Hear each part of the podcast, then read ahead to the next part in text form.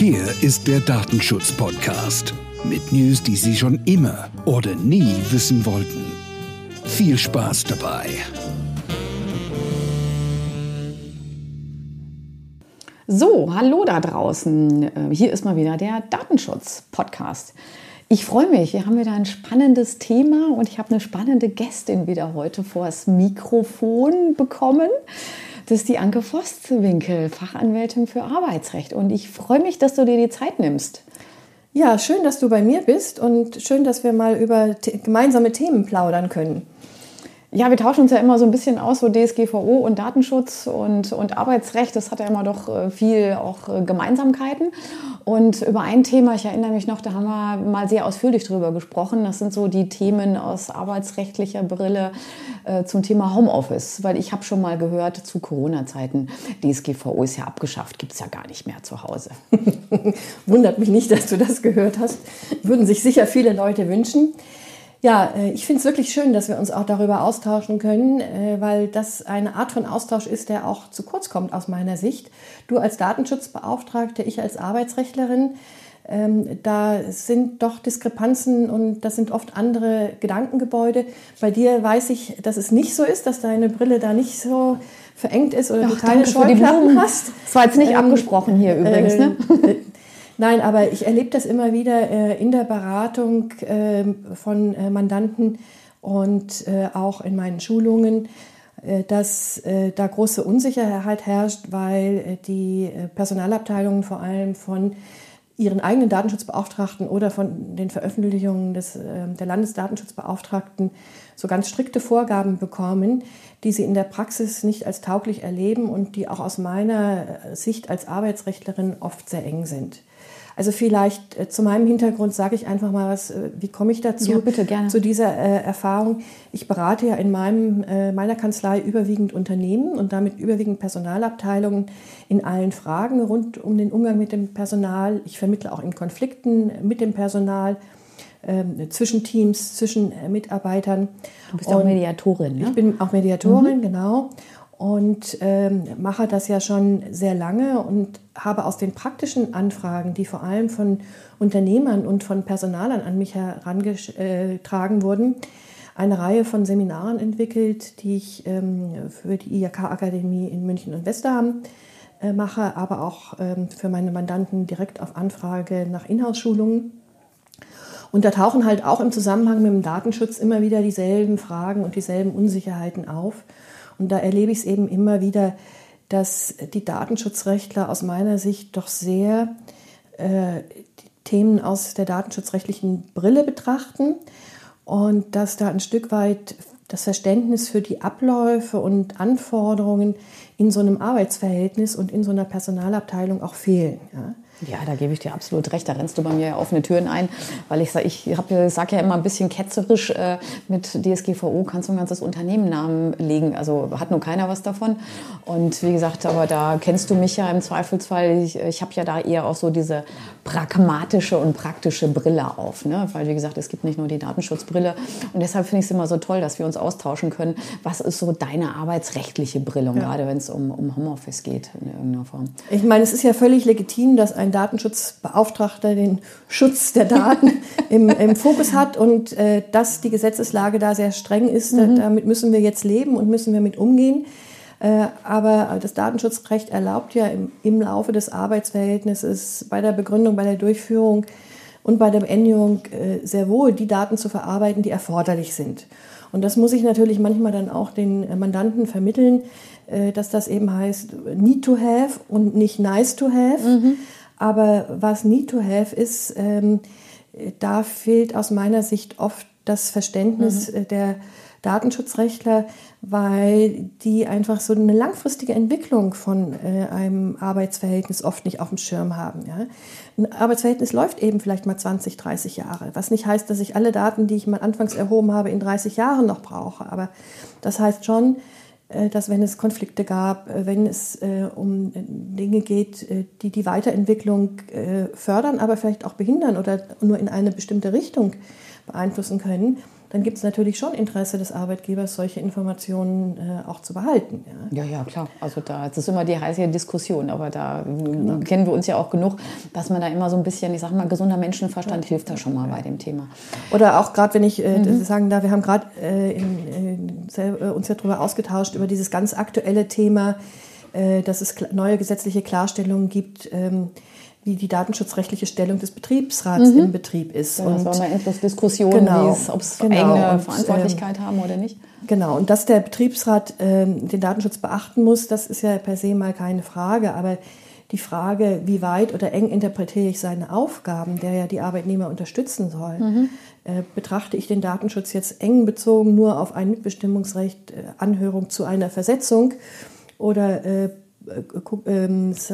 sehe ich es etwas weiter, dass auch im Laufe äh, oder nach einer Versetzung oder sogar nach einer Kündigung für die Kündigungsfrist noch Unterstützungsbedarf für den Arbeitnehmer besteht und dafür der Betriebsrat bestimmte Daten braucht. Das kann man äh, unterschiedlich oder es wird unterschiedlich gesehen. Ich bin eher der Meinung, dass man äh, dem Betriebsrat auch äh, äh, umfassend seine äh, Aufgabenerfüllung äh, ermöglichen muss und ähm, jetzt nicht nur so isoliert ähm, Datenschutz immer nur auf einen, mhm. einen einzigen Anlass bezogen sehen kann. Denn es ist ja im Arbeitsverhältnis so, ich kann ja Wissen nicht isolieren. Ja? Ähnliche Geschichte mit dem betrieblichen Eingliederungsmanagement. Wenn ich mit einem Krankenarbeitnehmer darüber rede, ähm, wie kann ich ihn noch einsetzen, was für Unterstützungsmaßnahmen äh, braucht er, dann ist es sicher richtig zu sagen, das darf der Arbeitgeber nicht zu anderen Zwecken missbrauchen. Äh, aber natürlich sind das Informationen, die im Laufe des weiteren Arbeitsverhältnisses eine Rolle spielen, auch aus Fürsorgegesichtspunkten. Und da kann ich nicht sagen, mit dem betrieblichen Eingliederungsmanagement und dessen Abschluss ist dann auch der Zweck für die Verarbeitung dieser Daten äh, vorbei und darf ich mit diesen Daten nichts mehr machen. Ja, ja. nee, da ist immer so meine, meine gesunder Menschenverstand. Ja, es gibt Vorschriften, aber trotzdem sage ich immer, wenn wir ein Argument finden, was gut begründet ist, dass wir die Daten äh, jetzt nicht nach äh, Faktor X jetzt einfach löschen, dann würde ich da auch gerne in die Diskussion in den Aufsichtsbehörden gehen. Ne? Also da sage ich immer, äh, Argument von wegen, ja, ich kann es ja eventuell mal brauchen, ähm, würde ich jetzt nicht als äh, fundiert erachten, aber wenn man sagen kann, okay, es könnte jetzt sein, ich mir, ja, es ist nachvollziehbar, dann kann man es gerne auch mal ausdiskutieren. Also von daher relativ, äh, sehe ich das auch relativ praktisch an der Stelle. Und da bin ich absolut bei dir. Und da verstehe ich natürlich Personaler, die dann ähm, einfach manchmal so ein bisschen unsicher sind und lieber klare Vorgaben hätten. So lang, so und so viele Monate dürfen sie die Sachen aufbewahren und dann müssen sie sie löschen, ist klar und einfach, aber erfüllt oft nicht die Bedürfnisse. Und dann muss man sich einfach vielleicht auch mal trauen, in die Diskussion genau. zu gehen und sich wirklich zu überlegen, wozu brauche ich das? und das dann auch mit seinem eigenen Datenschutzbeauftragten äh, besprechen. Das ist ja so das Spannende an unserem Job sozusagen in der Juristerei. Standardsatz ins Zimmer, es kommt drauf an und dann Argumente zu finden und in die Waagschale zu genau, werfen. Also genau. ich sage es immer so ein bisschen, ich äh, unterrichte ja auch so, so ein bisschen Arbeitsrecht, also nicht in der Tiefe wie du, ähm, jetzt auch schon bei den Handwerksmeistern und äh, da ist immer der Standardspruch von wegen, ja, es kommt drauf an. Und das ist, glaube ich, für jemanden, der vielleicht nicht so tief in der Juristerei drin steckt, ja, ich hätte gerne klare regeln, darf ich das oder darf ich jetzt nicht? Und dann kommen wir um die Ecke und sagen, mir ist es jetzt nicht so ganz einfach, lass uns mal argumentieren. Aber ich sage auch immer, also ich sage aus meiner Perspektive, man verzeiht mir den etwas vielleicht nonchalanten Satz, für mich ist ein Gerichtssaal ein Diskutierclub. Ne? Wer hat die besten Argumente, die nachvollziehbar sind, der, äh, so, sobald sie sich an geltendes Recht natürlich irgendwie halten, ähm, alles okay. Also von daher finde ich ja, Juristerei macht ja auch das eben Spaß. Das ist ja das Salz in der Suppe, sich überlegen, ähm, warum ist etwas oder warum mache ich das. Das macht Spaß und äh, das ist auch kein Hexenwerk. Also nee, ich sehe es ähnlich wie du, so, so sage ich sag ich in den Schulungen immer, äh, es, ähm, der gesunde Menschenverstand spielt eine große Rolle, was die Gerichte immer von den Arbeitgebern verlangen, wenn es um belastende Maßnahmen äh, ähm, zulasten der Mitarbeiter geht, ist eine Interessenabwägung. Und sie verlangen im Grunde, dass die Arbeitgeber sich die Zeit nehmen, mal einen Schritt zurückzutreten, tief durchzuatmen und sich die Themenstellung auch mal aus der Perspektive des Arbeitnehmers anzuschauen. Und äh, beide äh, Perspektiven einzubeziehen. Das heißt, kein Arbeitgeber braucht seine eigenen Perspektive und seine eigenen berechtigten Interessen hinten anzustellen oder außer Acht zu lassen. Aber bevor er eben etwas tut, und das gilt genauso für den Datenschutz, bevor er ähm, etwas äh, den Arbeitnehmer belastendes tut, muss er sich schon mal ernsthaft überlegen, was sind denn die berechtigten Interessen des Arbeitnehmers. Und wenn er diese beiden äh, berechtigten Interessen gegeneinander abwägt ja, und dann seinem Bauchgefühl und vernünftigen ähm, Gedanken folgt, dann ist er, glaube ich, ziemlich nah bei dem, was die Rechtsprechung dann auch billigen wird. Ja, ist zwar die Überschrift ist mal The Walk in the Other Shoes. Ne? Also ja, das ist genau. mal das eine. Und wie gesagt, du, du mit gesundem Menschenverstand gerade gesprochen. Es gibt einen, einen, Kollegen, den ich sehr, sehr, sehr schätze. Für mich eben auch so einer der äh, Datenschutzguru, der heißt auch über eine Datenschutzguru, ist Stefan Hansen Öst. Also schön, äh, schön Gruß, wenn er es gerade hört. Der äh, spricht sogar von einer GMV-Methode. Was heißt das? Gesunder Menschenverstand. Gut. Das und damit kommt man ja. von wegen. Also Stefan, wenn du es hörst, schönen Gruß hier aus äh, dem Süden, aus München. Ja, ich, ich meine, wir wissen alle, unter wie viel Druck, vor allem Zeitdruck, ähm, man in der Praxis steht. Und ähm, der Arbeitgeber, jede Führungskraft hat eine Menge Aspekte zu beachten. Aber die Arbeitsgerichte verzeihen es eben nicht, wenn man sich diese Zeit nicht nimmt. Und das braucht nicht so viel. Das braucht vielleicht mal nur fünf oder zehn Minuten, ja. mal durchzuschnaufen, mal in Ruhe über ein Thema nachzudenken. Und äh, wie du sagtest, dann äh, ist vielleicht auch mal mit den Betroffenen zu besprechen. Mhm. Und dann kommt man schon zu einer Lösung, äh, wo wirklich auch die Arbeitgeberinteressen berücksichtigt äh, oder einbezogen werden können und äh, die Arbeitnehmer auch in einem vernünftigen Maße geschützt sind. Ja, sehe ich dann genauso. Ähm, ich würde jetzt gerne noch mal so ein Thema in die Waagschale werfen, weil das natürlich mit DSGVO, Datenschutz was zu tun hat, äh, ist so das Thema Homeoffice. Ne? Also Homeoffice, äh, ich glaube, ich können wir jetzt nach äh, zwei Jahren irgendwie Pandemie, glaube ich jetzt alle. Wir können auch alle Videokonferenzen, alles gut. Und auch am Anfang war es natürlich ein bisschen, ähm, das Thema ist ein bisschen vom Tisch gefallen, aber darum ging es jetzt auch nicht, sondern einfach, um quasi auch arbeitsfähig zu sein. Ähm, ich sage jetzt mal, meine Brille ist so ein bisschen Homeoffice, ist ja schon die Datenschutzbrille, aber ich sehe eher die größte Gefahr, was so das Thema Sicherheit und Datensicherung, also das Thema Cyberkriminalität an ähm, anzugehen.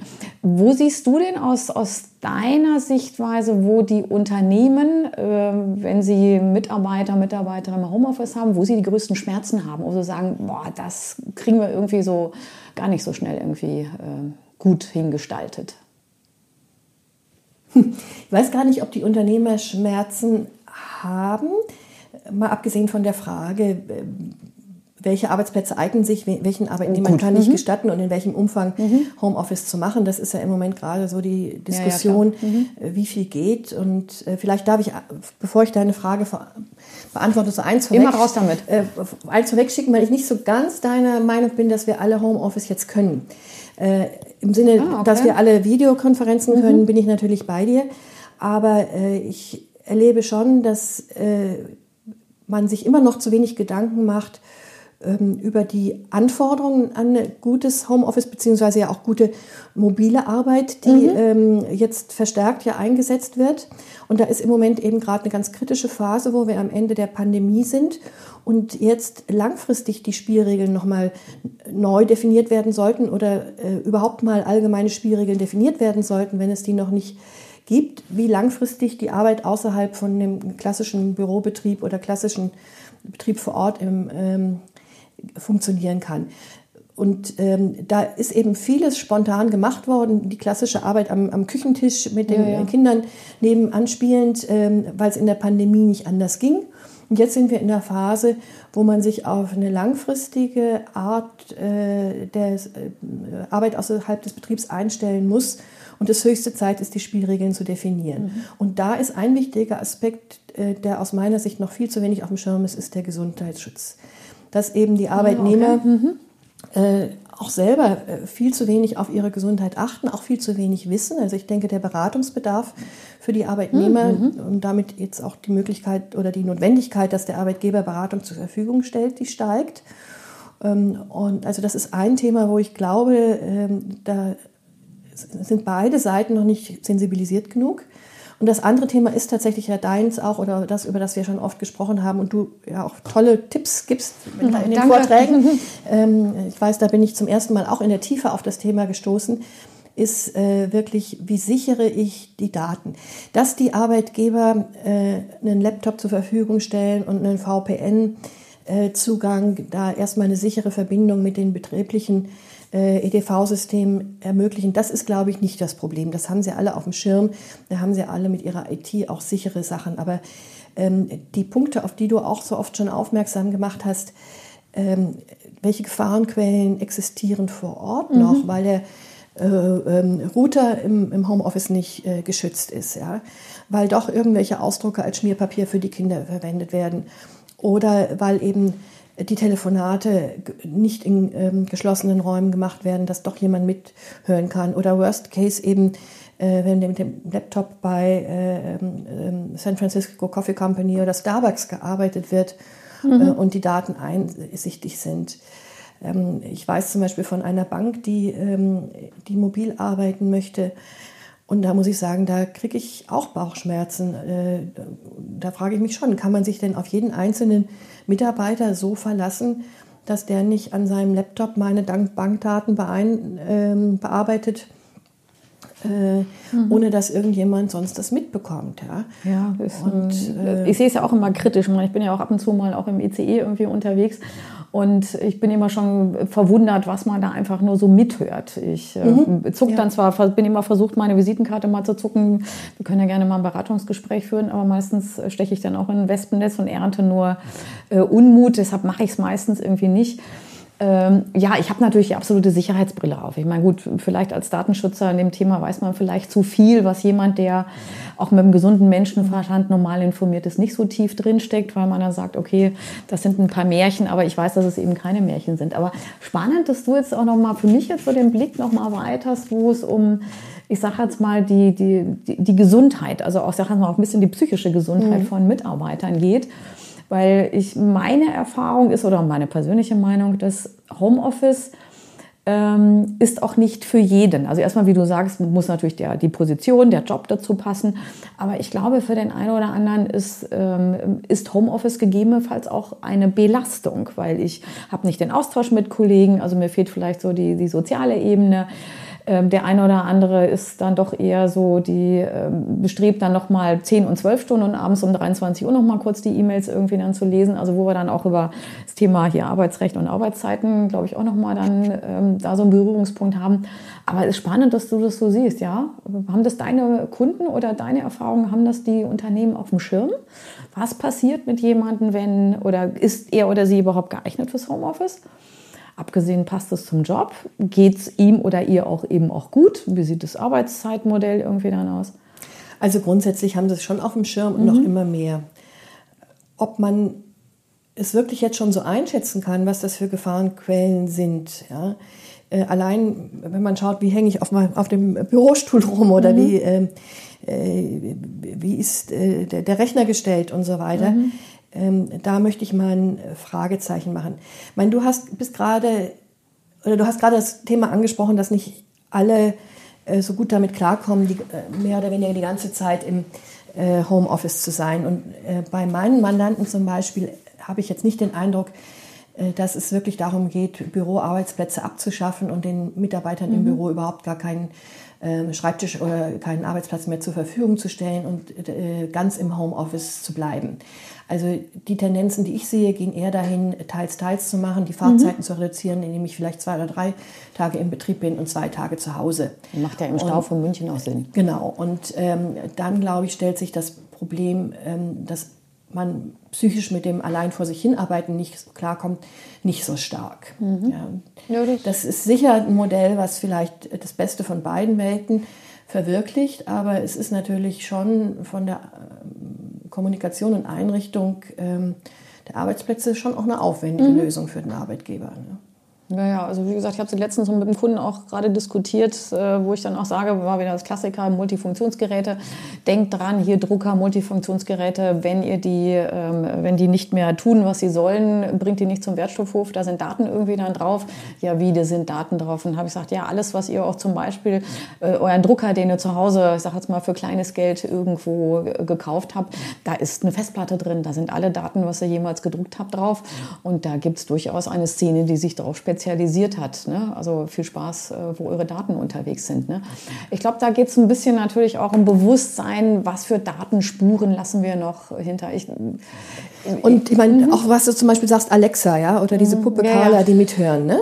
ähm, und das ist, glaube ich, den wenigsten ja. Mitarbeitern bewusst. Und äh, da sollte der Arbeitgeber durch ein Merkblatt oder äh, sonst was die Arbeitnehmer auch aufklären. Das ist ja gar nicht zu unterstellen, dass die Arbeitnehmer da irgendwie bösen Willen haben, Daten abfließen zu lassen. Man Aber ich, ich glaube, mhm. dieses technische Verständnis haben doch viele nee, nicht. Gar ja? nicht. Ne? Aber das, das sehe ich auch zu meiner Rolle irgendwie auch, die vielleicht so eine, noch mal eine andere Brille aufhat, da so ein Merkblatt zu machen. Aber du weißt ja, ich habe ein Merkblatt, aber wir überarbeiten das ja auch noch mal, dass du auch noch mal von deiner arbeitsrechtlichen Brille drauf guckst. Also was für mich immer so Prio eins ist bei jedem Unternehmen, ähm, setzt euch mal zusammen und erstellt Richtlinien. Richtlinien für das gesamte Unternehmen. Wie gehen wir mit Daten um? Eben auch zu Hause. Was bekommt ein Arbeitnehmer, eine Arbeitnehmerin? Wie machen wir es? Wie tun wir es? Was ist erlaubt? Was ist nicht erlaubt? Ich glaube, da hilft schon mal ganz viel, dass man sich als Unternehmen auch eine, eine Klarheit erarbeitet. Äh, eventuell mit so Damen und Herren wie mir, mit so einem Datenschutzbeauftragten. Eventuell die IT kommt da auch mit dazu, weil das ist ja auch ein klassisches IT-Thema. Wie kriege ich da auch das Thema Sicherheit hin? Und wenn ich das schon mal habe, dann habe ich zumindest schon mal die halbe Miete, weil dann bin ich klar als Unternehmen und dann äh, kann ich es auch meinen Arbeitnehmern, Arbeitnehmerinnen, meinen Mitarbeitern übernehmen. Dann ist aber auch klar, dann weiß auch jemand, was man tun soll. Und wenn man dann noch einen kleinen Workshop oder wie gesagt mal äh, eine kleine Schulung macht, pass mal auf, das übrigens kann auch im Hintergrund alles passieren. Also ein bisschen so ein Eye-Opener. Dann würde ich sagen, hat man schon äh, die halbe Miete, 50 Prozent schon mal erledigt. Es geht aber eben genau über die Richtlinie hinaus. Also ich bin mhm. absolut bei dir, dass so eine Richtlinie wichtig ist und diese Spielregeln wichtig sind und ähm, Klarheit für die Arbeitnehmer da auch gut ist. Äh, aber ähm, was ich an so einem Merkblatt charmant finde, ist, dass es eben auch um Themen geht, die jetzt gar nicht unmittelbar das Arbeitsverhältnis betreffen, wo mhm. es eben auch nicht unmittelbar ein Weisungsrecht gibt, was ich in der Richtlinie konkretisieren könnte. Ja. Wenn äh, zum Beispiel einer deiner Tipps ist, dass äh, der eigene häusliche WLAN-Router sich automatisch updaten sollte, um äh, Schutzprogramme zu haben mhm. oder solche Dinge. Das kann ich ja kaum anordnen. Das betrifft ja. den äh, rein privaten Bereich. Mhm. Da gibt es sicher Grauzonen, wo man sich streiten kann, was der Arbeitgeber mhm. anordnen kann. Aber da ist äh, eine Unterstützung, ein Appell an die Vernunft Richtig. der Mitarbeiter sicher mal der erste Schritt und der wichtigste Schritt. Mhm, genau, sehe ich also genauso. Ich glaube, viele machen eben etwas ja wirklich unbewusst. Also nicht, weil, mhm. sagen wir es mal, mutwillig, sondern weil man es eigentlich überhaupt nicht weiß, weil man sich dieser Gefahr mhm. überhaupt nicht bewusst ist. Und wie gesagt, da kennst du mich ja schon auch so ein bisschen. Ich versuche auch immer dann so den Blicken äh, zu weiten. Also ich meine, natürlich kann man in der Richtlinie reinschreiben, in einem Büro, im Homeoffice ist Alexa oder sämtliche Spracherkennungssysteme sind nicht gestattet, weil es eigentlich Spionageobjekte irgendwie sind. Aber natürlich äh, hört die Grenze mal irgendwann, was ich auch anordnen kann. Das Weisungsrecht des Arbeitgebers hat irgendwo auch Grenzen. Aber da finde ich, beginnt dann so ein bisschen auch so meine Arbeit, um die Augen zu öffnen. Was kann ja. überhaupt passieren? Was machen wir eigentlich auch privat? Ne? Also das größte Spionagegerät haben wir in meiner Handtasche oder Hosentasche, das ist das Handy. ne? Und was macht eigentlich unser Handy? Also ich sage immer, es ist so ein bisschen so das unbekannte Wesen. Da macht es sich ja wirklich einfach mal Sinn, sich dahinzusetzen und die Apps mal durchzugucken und den ganzen Standortdaten äh, einfach mal abzuriegeln. Ne? Also das ist mir immer so ein Anliegen, dass ich sage, okay, hier geht es noch mal ein Stückchen weiter und äh, dann kriegst du ja auch aus meiner Erfahrung die Mitarbeiter mit mitgenommen in dem ganzen Thema, weil weißt du selber DSGVO und Sicherheit, jeder hat einen Termin und oh Gott, geh mir weg mit diesem Thema. Das ist ja unangenehm. Ja, ich weiß, dass es unangenehm ist, aber wenn du dann das Bewusstsein schaffst, dass es doch was Sinnvolles ist und dass es jeden selber auch persönlich trifft, also dann, dann geht mir das Herz zum Beispiel auf. Und was du da leisten kannst oder was die Datenschutzbeauftragten leisten können, ist es, den Mitarbeitern eben leicht zu machen. Mhm. Ja? Das eine ist, dass man äh, vor dem Datenschutz als Thema Angst hat, aber das andere ist tatsächlich eben auch beim Handy zum Beispiel, dass ja Otto Normalbürger, der nicht technisch interessiert ist, ja gar nicht weiß, was das alles kann und macht. Mhm. Und auch nur bedingt äh, vielleicht bereit ist, sich da äh, das, das im Einzelnen nachzuvollziehen. Und je leichter ich das für die Mitarbeiter mache, je besser ich es aufbereite, desto mehr Effekt hat es. Ja, wie gesagt, ich versuche mal immer so ein bisschen mit eine Pappnase aufzusetzen, es ein bisschen lustig und launig zu machen, ein paar Geschichten zu erzählen. Mal mittlerweile kann man ja ein paar Geschichten erzählen. Jeder hört ja auch gerne ein paar Stories. Also von daher, dann kann man das auch nehmen. Also ich bin da auch jetzt, jetzt nicht so von meinem Job her die jetzt DSGVO-Artikel und äh, Paragraphenverordnungen darunter äh, rattern mhm. kann, wo ich mir denke, ja, das kann man, wenn man auf einer juristischen Diskussion ist, kann man das schon machen mit Kollegen und Kolleginnen. Aber das hilft weder einem Unternehmen, noch hilft das einer Personalabteilung, noch hilft es sozusagen einem Mitarbeiter, dass es da Artikel zu irgendwas geht und was da drin steht. Erstmal äh, verstehe ich nicht, kann ich überhaupt nicht wichten, also interessiert es mich jetzt nicht. Also ich glaube, wie ich mich auch so sehe, aber das ist ja auch, glaube ich, wie, wie, wie du so an die Arbeit rangehst, wir sind Übersetzer. Mhm. Wir sind Übersetzer ja. genau zwischen den Buchgaben des Gesetzes, also zwischen äh, den, den Artikel, diesen komischen Rechtsbegriffen, die es da gibt, und, und der Tagesroutine. Wie machen wir das einfach? Und das ist, was mich eigentlich auch so wahnsinnig äh, fasziniert an dem Job, die Übersetzerin zu spielen. Ist aber dir genauso, ne? Ja, genau, mhm. genau. Und da ist sicher mit äh, vor allem der mobilen Arbeit ist nochmal ein großes äh, Feld äh, aufgetan, ähm, wo man einfach nochmal genauer hinschauen muss und das, was man vielleicht so an Richtlinien und Merkblättern im Betrieb schon hat, einfach auch nochmal ergänzen muss. Ja, klar, da gebe ich dir, gebe ich dir absolut recht. Also das äh, war auch ein schönes Bild, dass wir jetzt eigentlich das Thema Homeoffice, um als Beispiel zu bleiben, glaube ich, jetzt in auf langfristige Füße stellen dürfen. Ne? Also mal gucken, was ist so Sicherheit, was müssen wir eigentlich tun, wo waren wir ein bisschen nachlässig, was müssen wir eventuell nochmal anders machen. Das ist auch das Schöne an, an solchen Sachen. Man kann ja immer nachjustieren, man kann ja aus der Vergangenheit auch lernen. Ja. Ja, ja. ja danke, Anke. Gerne. Wunderbar. Hat Spaß gemacht. Ja, schön. Mal lockeres äh, hier Geplaudere um zu diesem Thema und äh, man darf dich, glaube ich, gerne auch kontaktieren. Ne? Also darf man, man, ja. Wenn man Fragen, Wünsche hat, äh, alles ja. rund ums Thema Arbeitsrecht. Ne? Du sitzt genau. ja hier auch äh, mitten in München. Ja, am, am schönen, äh, äh an der südlichen Auffahrtsallee zum ja. Nymphenburger Schloss hin. Mittendrin. Ähm, schöne At Arbeitsatmosphäre, mhm. ja. Alles klar. Gut, Anke, vielen, vielen Dank. Hat mir auch Spaß gemacht und äh, vielleicht müssen wir so ein, noch mal eine Follow-up, noch mal eine zweite Folge machen zum anderen spannenden Thema. Gerne.